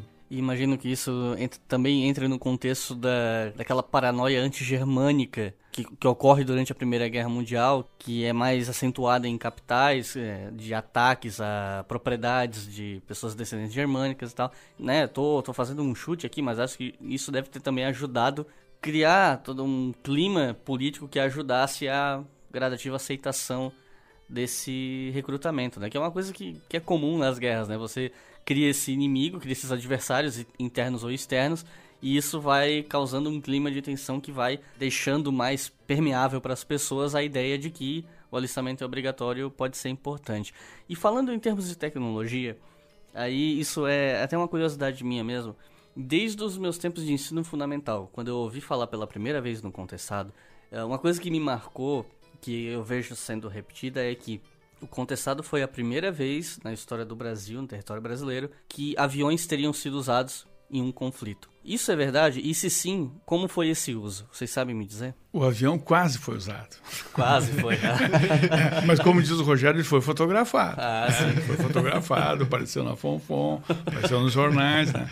O exército vai é, levar para a União da Vitória três aparelhos. Só que esses aparelhos eram aparelhos muito, quase que nós chamaríamos hoje quase que de ultraleves. Né? Eles eram de asas de pano, com boa parte da estrutura mais de madeira ou outra parte metálica e tal. Então, é, madeira e lona como vários é, frágeis, é, aviões né? da Primeira Guerra, só que mais rudimentaram ainda. Né? Mais ainda, né? porque estava ali no começo. Existia um oficial, né? o Tenente Kirk, do Exército, que era um aviador, e foi levado também um outro aviador civil, um italiano, Dairoli, né, para esse hangar lá em União da Vitória. Só que no primeiro voo, né, que é feito pelo Kirk, ele, se eu não me engano era para reconhecimento, né? Era um voo, é, o uso, o uso era para reconhecimento, porque o exército não tinha mapas atualizados e detalhados do território. Esse era mais um argumento que eles precisavam para ter auxílio de vaquianos locais, né? Porque já sabiam manejar o território, os pontos e tal, né? Mas mesmo para observação ele não foi usado, porque acabou num primeiro voo, em poucos minutos, cai o aparelho do Kirk. Um outro aparelho tinha queimado no caminho, porque estava muito próximo da locomotiva, então as fagulhas, os, as fagulhas de carvão caíram na asa do avião, ele queimou, né? Então, o terceiro avião que sobrou ficou com o Dairoli e foi recolhido para o Rio de Janeiro. Então, essa foi a experiência da aviação no contestado, certo? Foi um pequeno sobrevoo próximo à União da Vitória, caiu ali onde hoje é o município de General Carneiro, mas até hoje, na, na memória da região, os caboclos dizem que não foi o vento que derrubou, não, que foram eles que abateram o avião e tal. Tem, ainda corre essas diferentes versões. O fato é que não chegou a ser é, importante, mas é, é como é um ícone de modernidade, isso é muito utilizado. Nos poucos textos didáticos que falam sobre o contestado, é incrível que isso sempre aparece. Uma série de outras questões muito mais relevantes, como a questão de terras, o, o conflito social e tal, ficam deixadas de lado. E aparece, oh, o avião foi empregado. Né? Então, assim, a, a gente Tanto acha que foi uma coisa que me marcou desde a pois infância. então, todos nós passamos por isso. Né? Assim, a gente vê isso, está nos livros didáticos, é apresentado em reportagens de encartes de jornais, quando há alguma coisa. Aquela foto lá é sempre recuperada, né? Do setembrino. É isso, nos mostra o poder, avião, o poder da imagem, né? Quer dizer, appreciate. A mesma coisa acontece com aquele exército muito bonito, muito organizado, muito bem equipado que o setembrino nos apresenta, que no dia a dia não tinha nada a ver com aquilo. Quer dizer, no dia a dia os caras estavam sofrendo com frio, sofrendo com o calçado que não era adequado, sofrendo com falta de medicamento, né? Você encontra vários relatos dos soldados reclamando com isso, com soldos atrasados, que o setembrino teve que chegar ali e resolver isso até novembro. Ele estava tentando resolver os problemas internos do exército. Mas a, a imagem de um exército, quer dizer, você pega um álbum de fotografias do contestado que tem é, 80 fotos, boa parte desse material que circula né, nas redes sociais e que circula, que é o material de imagem que sobrou do, do contestado, vai nos apresentar esse exército bem equipado. E aí essa força da imagem, com uma legenda que também reforça mais essa modernização, é a imagem que acaba perdurando assim, né, historicamente.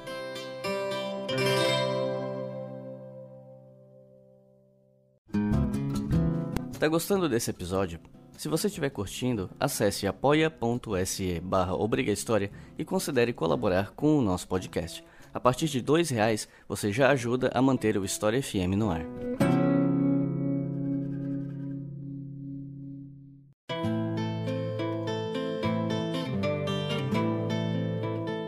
Eu queria perguntar para vocês sobre uma figura que já foi mencionada aqui e que merece uma atenção especial, que é a Deodato foi o último líder do movimento, certo? Quem era Deodato e quando ele surge como liderança nesse contexto? A Deodato é o cara que Paulo conhece mais profundamente. E eu concordo com Paulo que eu acho que é um dos personagens mais interessantes, né, por causa do momento, da personalidade dele, porque eu acho que ele liga tudo isso, quer dizer, o João Maria, né, a crença no, no, João Maria, a questão da fase da guerra, enfim, uhum. Paulo vai falar pra gente um pouquinho desse moço apaixonante. Eu podia começar falando até pela memória. É um dos indivíduos que tem a memória mais negativa no Planalto. E as pessoas veem ele de as forma negativa. negativa. As pessoas falam horrores do Adeodato. Era um sanguinário, era um assassino, era um matador, né? mas falam horrores. Dizem que ele matou mais de mil pessoas ali pela mão dele. Assim, né? então, e aí esses relatos, de geração para geração, só vão aumentando e potencializando. Acontece no contestado um efeito de deslocamento de memória, até, que o, o Portelli já identificou isso em, outro, em Memórias de Guerra, em outros lugares também, que era, uh, que era muito recorrente. Memórias tomadas nos anos 50 pelo Vinhas de Queiroz, nos anos 70 pelo Douglas Teixeira Monteiro, pelo padre Thomas Peters e tal, falam muito das maldades feitas pelos militares. E uma, uma imagem muito marcante é a imagem de um nenê, de uma criança sendo jogada ao alto e sendo esperada com uma espada. Essa imagem né, do, do nenê sendo atravessado por uma espada é o supra-sumo da crueldade. Isso era atribuído aos militares, ao capitão Rosinha, a diferentes comandantes, mas dos anos 70 para 80 do século passado, isso cada vez mais foi atribuído ao Adeodato. Mas essa demonização do Adeodato começa lá desde o final da guerra. Muitas pessoas, quando respondiam aos autos de perguntas que os militares faziam aos prisioneiros que se rendiam no final dos últimos redutos, vinham com quase sempre a mesma ladainha, era o mesmo discurso. Olha, nós fomos à força para o reduto, e de lá a gente não podia fugir porque o Adeodato era o chefe, era um homem muito bravo, não dava para desafiá-lo. Era um discurso de rendição. As pessoas tinham que demonizar o antigo chefe para serem reaceitos né, ao mundo do qual eles tinham saído né, e participado. Aquele velho discurso de que né, eu estava seguindo ordens. Estava seguindo ordens, é, não era comigo e tal. E entre dezembro de 15 e janeiro de 16, são 4 mil pessoas que se apresentam em Canoinhas e 6 mil pessoas que se apresentam em Curitibanos com o mesmo discurso, demonizando o último chefe. A Deodato ele vai assumir depois da morte de Chiquinho Alonso. Tem até um período, um interregno, porque ele tinha se ferido naquele combate, ele não estava bem. Aí depois de 15 dias ele está melhor, ele assume como comandante e ele vai ter um comando mais centralizado. Ele vai ser diferente do o Chiquinho Alonso era meio que um coordenador de uma confederação de redutos. Né? Mas muitas vezes o Chiquinho Alonso não tinha um comando tão direto assim desses redutos. Já o Adeodato vai querer ter esse comando direto.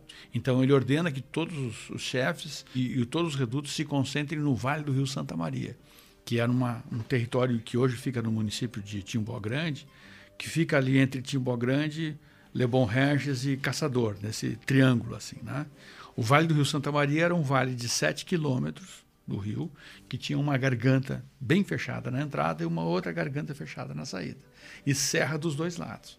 Então era como se fosse um território inexpugnável, né? uma espécie de um, um refúgio né? bem defendido de alguém que conhecia bem o Planalto. Né? O Adeodato ele era novo, ele tinha na época da guerra de 24 para 25 anos, né? ele era muito jovem. Ele diz que entrou nos redutos depois de Caraguatá ainda, foi ao longo do ano de 14.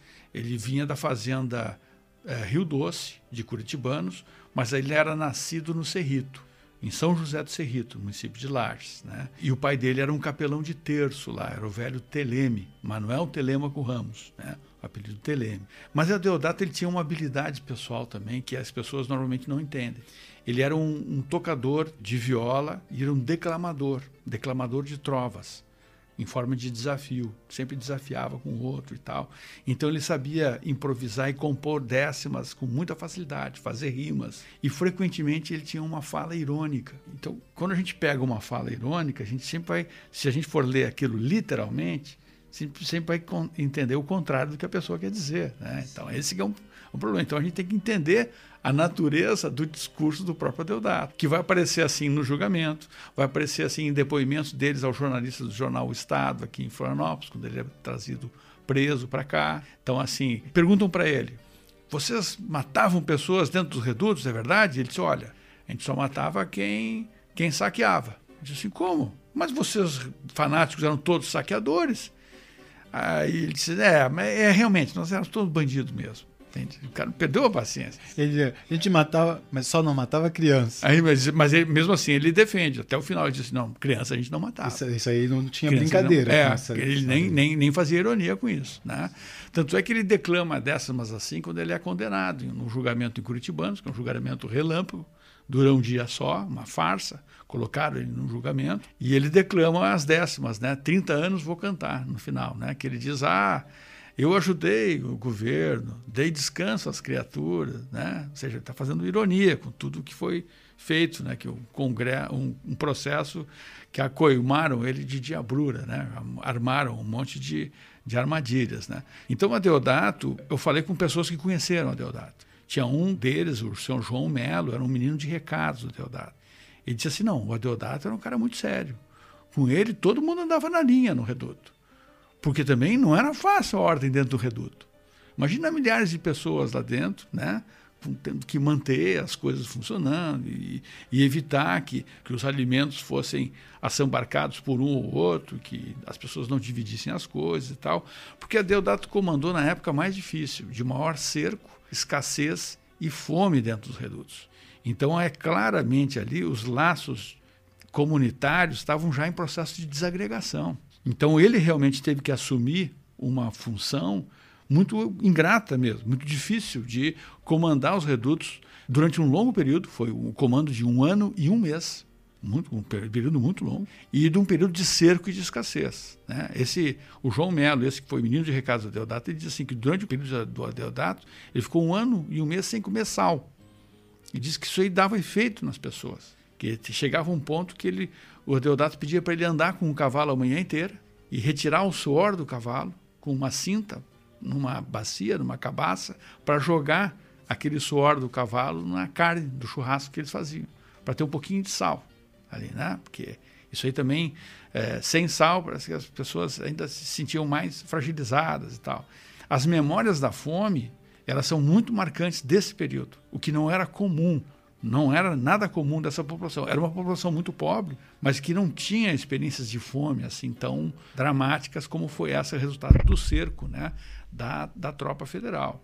Exato, essa, esse cerco do Setembrino de Carvalho, né, que a justificativa era que é, impedir que entrasse armas, mas impedisse que entrasse alimento e as pessoas, todas as pessoas elas eram identificadas. O Paulo tinha falado disso no início, o fato de que não sabia, não, não conseguia se identificar quem era é, rebelde e quem não era. Então é, eles tinham percebido, o exército percebeu isso logo que à medida que eles passavam pela região, imediatamente as pessoas voltavam para os redutos. Então começa uma campanha de queimar as casas, praticamente por onde eles passavam, queimava as vilas, faziam uma espécie que eles chamavam de passaporte, que era perguntas, faziam várias perguntas para as famílias, quantos filhos, se tinham alguma relação com João Maria, enfim, faziam um, um passaporte para ele e ele tinha que andar com esse passaporte.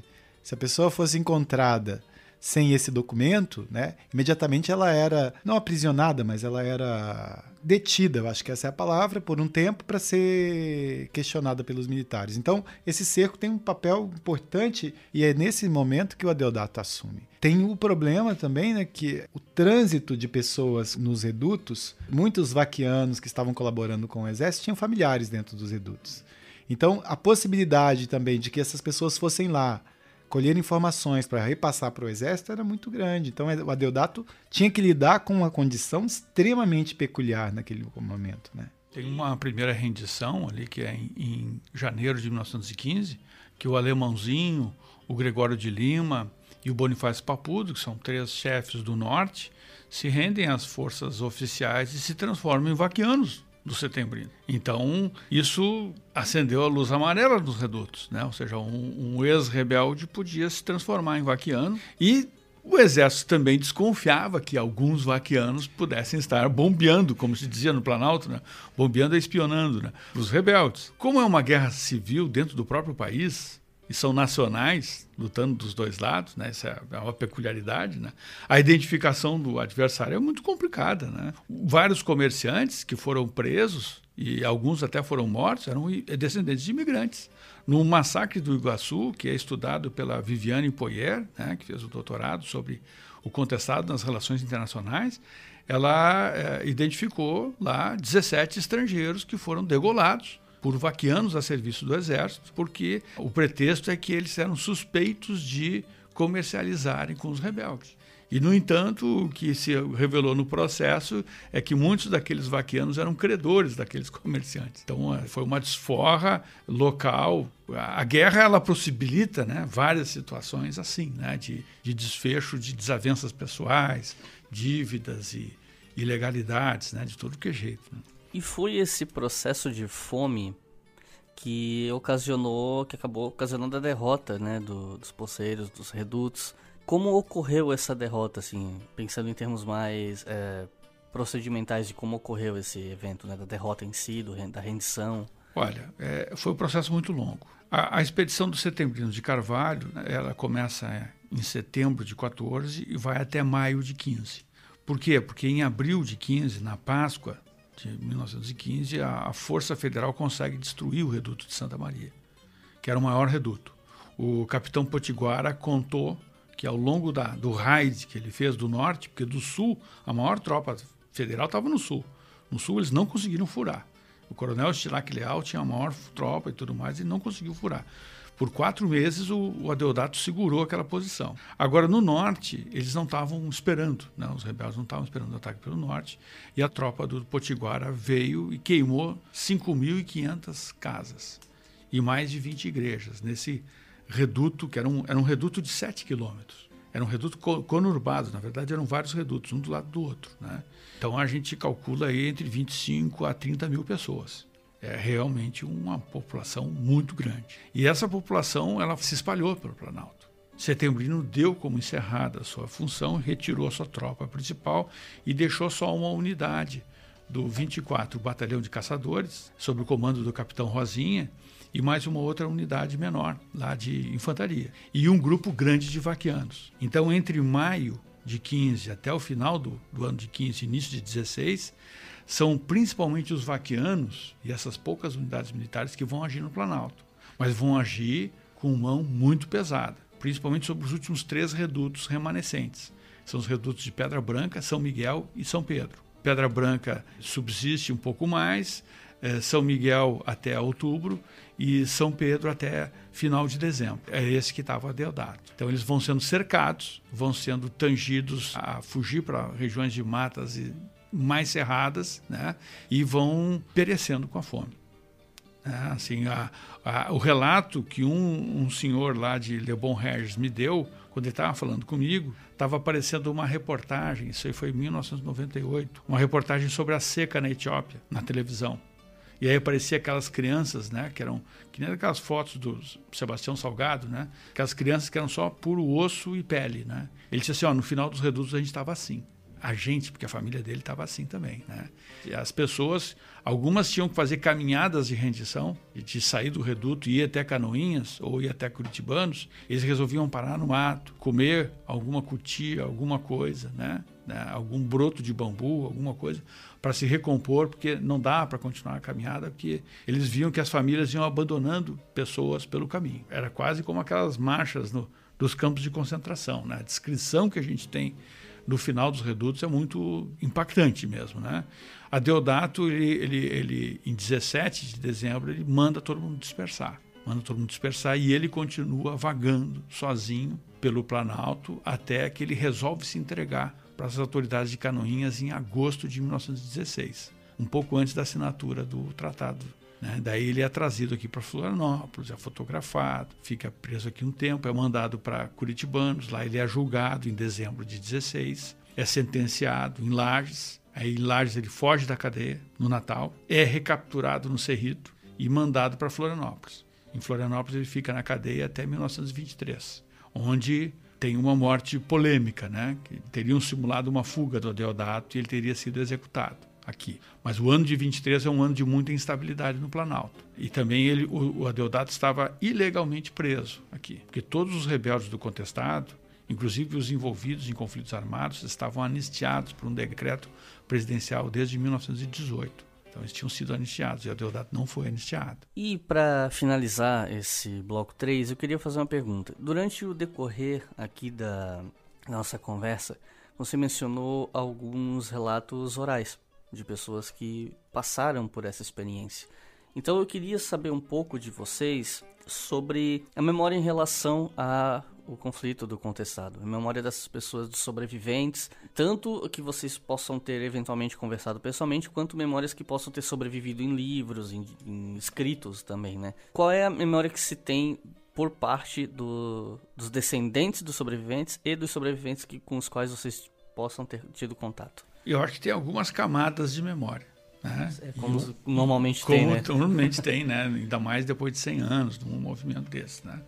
Então, assim, tem memórias registradas pelos militares ali nos autos de perguntas e algumas reportagens da imprensa da época da guerra. Tem memórias que são registradas nos anos 50 pelo professor Maurício Vinhas de Queiroz, que ele teve como um ajudante de pesquisa um topógrafo lá de Curitibanos, que é o Euclides Felipe, é um topógrafo que era ao mesmo tempo folclorista, ele colheu esses depoimentos de várias pessoas e ele, e ele era um vaquiano de pesquisadores, né, o Euclides. Esse é o nosso Euclides. Né? Dizem que o contestado não tem Euclides, tem o nosso Euclides. Né? É o Euclides Felipe. Ele tem um livro muito interessante, tem aqui na, na biblioteca da UFSC, inclusive. Se chama O Último Jagunço. É um livro cheio de décimas e de poesias, em forma de rima, né, de vários momentos da Guerra do Contestado. Então, assim, ali ele, ele reuniu uma boa parte da pesquisa. Né?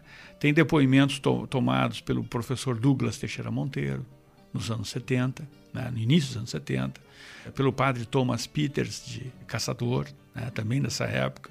Tem depoimentos colhidos pela Ivone Galo e Todd Diacon no final dos anos 90. Tem os depoimentos que são colhidos pelo vídeo, aquele da Irani Produções, de, de 1983 para 84, que foi patrocinado pela Fundação Catarinense de Cultura, na época que o primeiro governo Amin resolve mexer com essa memória do contestado também, né? Então, assim, a partir também do, dos anos 80, com a redemocratização da sociedade brasileira, há uma, uma recuperação da memória do contestado, antes mesmo do governo Amin. Essa, essa recuperação vem do meio rural, vem dos movimentos do campo, vem de Encruzilhada Natalina, no norte do Rio Grande do Sul, da ocupação da Fazenda Burro Branco, aqui em Santa Catarina, do movimento dos atingidos pelas barragens. Então, acho que tem uma memória que está associada aos movimentos sociais e que hoje é muito forte nos assentamentos da reforma agrária e dentro de, de quilombos e, e comunidades indígenas também. Há uma revivescência da memória do contestado nesses territórios. E a gente nota uma memória das pessoas aí bem diferente da sociedade circundante também, né?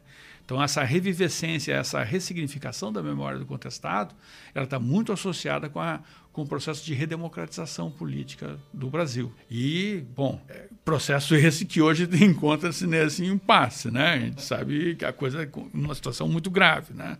Uh, o fato é que, durante muito tempo, né, houve uma demonização da experiência cabocla. Há vários habitantes, inclusive descendentes de moradores dos redutos, chamavam os redutários de fanáticos né, e de jagunços também. Em alguns locais tentavam até dar um novo sentido para essa palavra.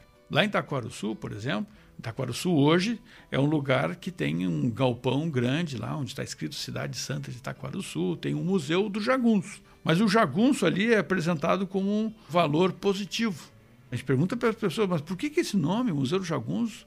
Porque jagunço, para nós, de qualquer parte do Brasil, o jagunço é um matador de aluguel, é um capanga, é um bandido, né? uma coisa pejorativa. Né? Ele disse, não, não, não, o jagunço é um homem valente, violento e um defensor da comunidade. Então, eles deram um outro sentido. Mas, deram esse outro sentido, mas por muito tempo introjetaram isso. Né? O João Paes de Farias, o João Ventura, que foi tamboreiro dos, dos Pares de França, que eu tinha citado antes, ele também demonizava Deodato dizia horrores do Deodato. Porque o pai dele era contra a ascensão do Deodato. O pai dele, o, Francisco Ventura, o Chico Ventura, era favorável ao partido do Eusébio e das Virgens, porque existiam disputas políticas dentro dos redutos. E isso também influencia na memória. Então não basta dizer que viveu nos redutos. Tinha que saber a qual grupo pertencia dentro dos redutos. É uma memória dividida dentro dos redutos, além da memória externa. Então, eu acho que esse é um outro fator. A devoção a João Maria é outro aspecto importante para a gente considerar e relativizar aqui agora. O João Maria original ou o segundo? O original. Porque vários vaquianos e fazendeiros da região que combateram os redutos também eram devotos de João Maria. E diziam que aquele José Maria era um falso monge, era um usurpador, tal, era um enganador. é, frequentemente existe um discurso da classe dominante de desqualificação dos sertanejos e da memória dos sertanejos, a, associando eles à ignorância, a carências e ah, porque são uns matutos fáceis de ser enganados por qualquer pessoa e tal, tal, tal. É uma repetição do mesmo discurso que o exército e a imprensa na época da guerra fazia, né, de desqualificação dos sertanejos. E aí se fala em movimento messiânico e tal. Aliás, o próprio conceito de movimento messiânico eu já vi algumas vezes ser contestado não só no caso da Guerra do Contestado, mas também em Canudos, em outros, né, então, é, esse, esse é um ponto bastante delicado. Né? E acho que eu até quero retomar uma questão levantada pelo Rogério antes, né? quando ele falou dos remédios e da influência indígena e africana. Existe um, uma sociologia das religiões que tem um esquema muito fechado às vezes com forte influência do Weber, como é o caso do Douglas Teixeira Monteiro, outras vezes com influência do Roger Bastide e da visão do, do Emile Durkheim, né? É, usaram o termo, a, a expressão de anomia para explicar também a, a origem do messianismo por parte da Maria Isaura, isso é central. A Maria Isaura Pereira de Queiroz diz que o estado anômico era fundamental para entender o movimento sertanejo. O Maurício Vinhas de Queiroz ele chega a dizer que a anomia social era uma forma de patologia, ele usa essa palavra, e que os sertanejos desenvolveram uma espécie de autismo em relação à sociedade circundante. Então, não deixava de ser uma forma diferente de continuar chamando-os de fanáticos. É, ou seja, não usavam mais a expressão fanático lá de 1915 e tal, mas usavam um conceito muito duro e excludente e eurocêntrico de messianismo que não entende, que é ligado, vamos dizer assim, ó, o messianismo ele acontece quando há uma crise de uma população tradicional e que ela perde a identidade. E aquela explicação que ficou muito inflada pela sociologia dos anos 50 e 60 e que acabou, por inflação, né, perdendo valor explicativo. A gente pode dizer que há várias características, sim, messiânicas e milenares no movimento, mas que elas precisam ser entendidas no seu contexto social e cultural. É, não há como a gente entender o messianismo do contestado desvinculado dessa discussão do misticismo cultural. Ou seja, porque ali a gente tem populações indígenas e indígenas de origem caingangue, de origem botocuda, né, que são os Shocklinks, e de origem guarani, né, que são diferentes tradições indígenas. Tem os indígenas que têm a, a influência africana. A gente tem vários negros no contestado, tem a presença negra muito forte em, em, alguns redutos. E a gente tem a influência paulista e platina, por causa do tropeirismo e da, da economia ervateira. Como o contestado não é um lugar abandonado e isolado do mundo, ele é o centro de, uma, de várias rotas mercantis importantes naquela época. A população circulava de um lado para o outro. Então, a, a, o volume de informações, influências culturais, né, ela é muito, é muito grande. E a gente precisa entender a criatividade e a seletividade dessa população em escolher determinadas histórias olha, por que escolheram a, a gesta carolíngia? A gente não sabe, né? A gesta carolíngia, ela podia, ela está aí circulando há mais de mil anos, né? Mas eles se identificaram com determinados valores da cavalaria. Tinha valores de igualdade entre os guerreiros, de lealdade, luta contra os infiéis e tal. Alguma coisa bateu que houve essa identificação, mas ao mesmo tempo eles têm as rezas fortes, eles têm as práticas dos chás, tem práticas indígenas, tem práticas africanas, para entender, porque existe um messianismo indígena, existe um messianismo africano. quando o Lanternari estuda o messianismo na África, ele vai entender esse processo né, como um processo religioso, mas ao mesmo tempo um processo político anticolonial. E eu acho que a gente também tem que entender o contestado nesse aspecto anticolonial. Normalmente a gente não pensa isso dentro do Brasil, né? mas eu acho que a gente tem que parar e pensar nisso também. E essa região, como o Paulo estava falando, geralmente é apresentada como um vazio, como uma região largada, né, abandonada, que é um mito que, pensando nessa memória historiográfica, embora a gente tenha hoje vários estudos apontando o contrário disso, né, renovando, provando que não havia nada disso, essa, essa nova vertente de estudos não significa que ela tenha anulado as outras, né? Porque elas estão concomitantes aí, né? São duelos das narrativas que estão presentes. Então, o contestado, a região do contestado é uma região extremamente rica, uma região de circulação de ideias, de economia, de cultura, né, de valores que agora é momento da gente entender melhor essas, essa circulação. Como está acontecendo em boa parte do Brasil. Embora tenha essa imagem de vazio cultural, de vazio populacional até, tem nada a ver com isso. Né? Eram pessoas que eram leitores, sim, muitos deles, dos jornais do Rio de Janeiro, eram pessoas de circulação dessa medicina popular, de circulação de, de, de tradições religiosas das mais diversas matrizes, né, como Paulo estava falando. Então, o contestado nos abre a, a possibilidade de pensar o que tem de mais rico e complexo no Brasil. E por isso é lamentável que ele tenha sido engessado como um movimento regional que não tem muito a ver com a história do Brasil, como se fosse apenas um movimento que dissesse respeito a um conflitozinho entre Paraná e Santa Catarina, que isso não, não tem nada, não tem nada a nos contar sobre a história do Brasil e, e do mundo, quer dizer, e eu acho que é isso que explica um aparente desinteresse de muita gente no próprio assunto, né? Porque vê como uma coisa isolada, distante, ainda mais em um país tão grande, né? As pessoas acham que elas não têm com o que se identificar naquela história, né? É, tem como se identificar com as questões políticas e sociais e tem com essas questões fascinantes. Aqui pensar de um movimento que é liderado por... A liderança está morta. É uma liderança mística. Canudos, quando morre conselheiro, o movimento né, deixa de existir, acaba sendo se rendendo inteiro. O contestado não, quer dizer, você tem esses elementos incríveis, né, de contato com o monge pelos sonhos. E o Adeodato, inclusive, quando ele é indicado com a liderança, ele recusa, Paulo fala disso em um outro momento, e ele sonha com o monge. E o monge diz para ele aceitar, né? É o monge que ordena ele aceitar a liderança né, assumir isso. Então, é uma coisa fascinante a gente pensar, até em termos de fascínio mesmo, de um movimento que, que traz elementos fantasiosos no sentido positivo, assim, de abrir a nossa imaginação, a nossa mente, para pensar o papel da religião, o papel do sagrado na sociedade, na política. Acho que tem muito a nos dizer.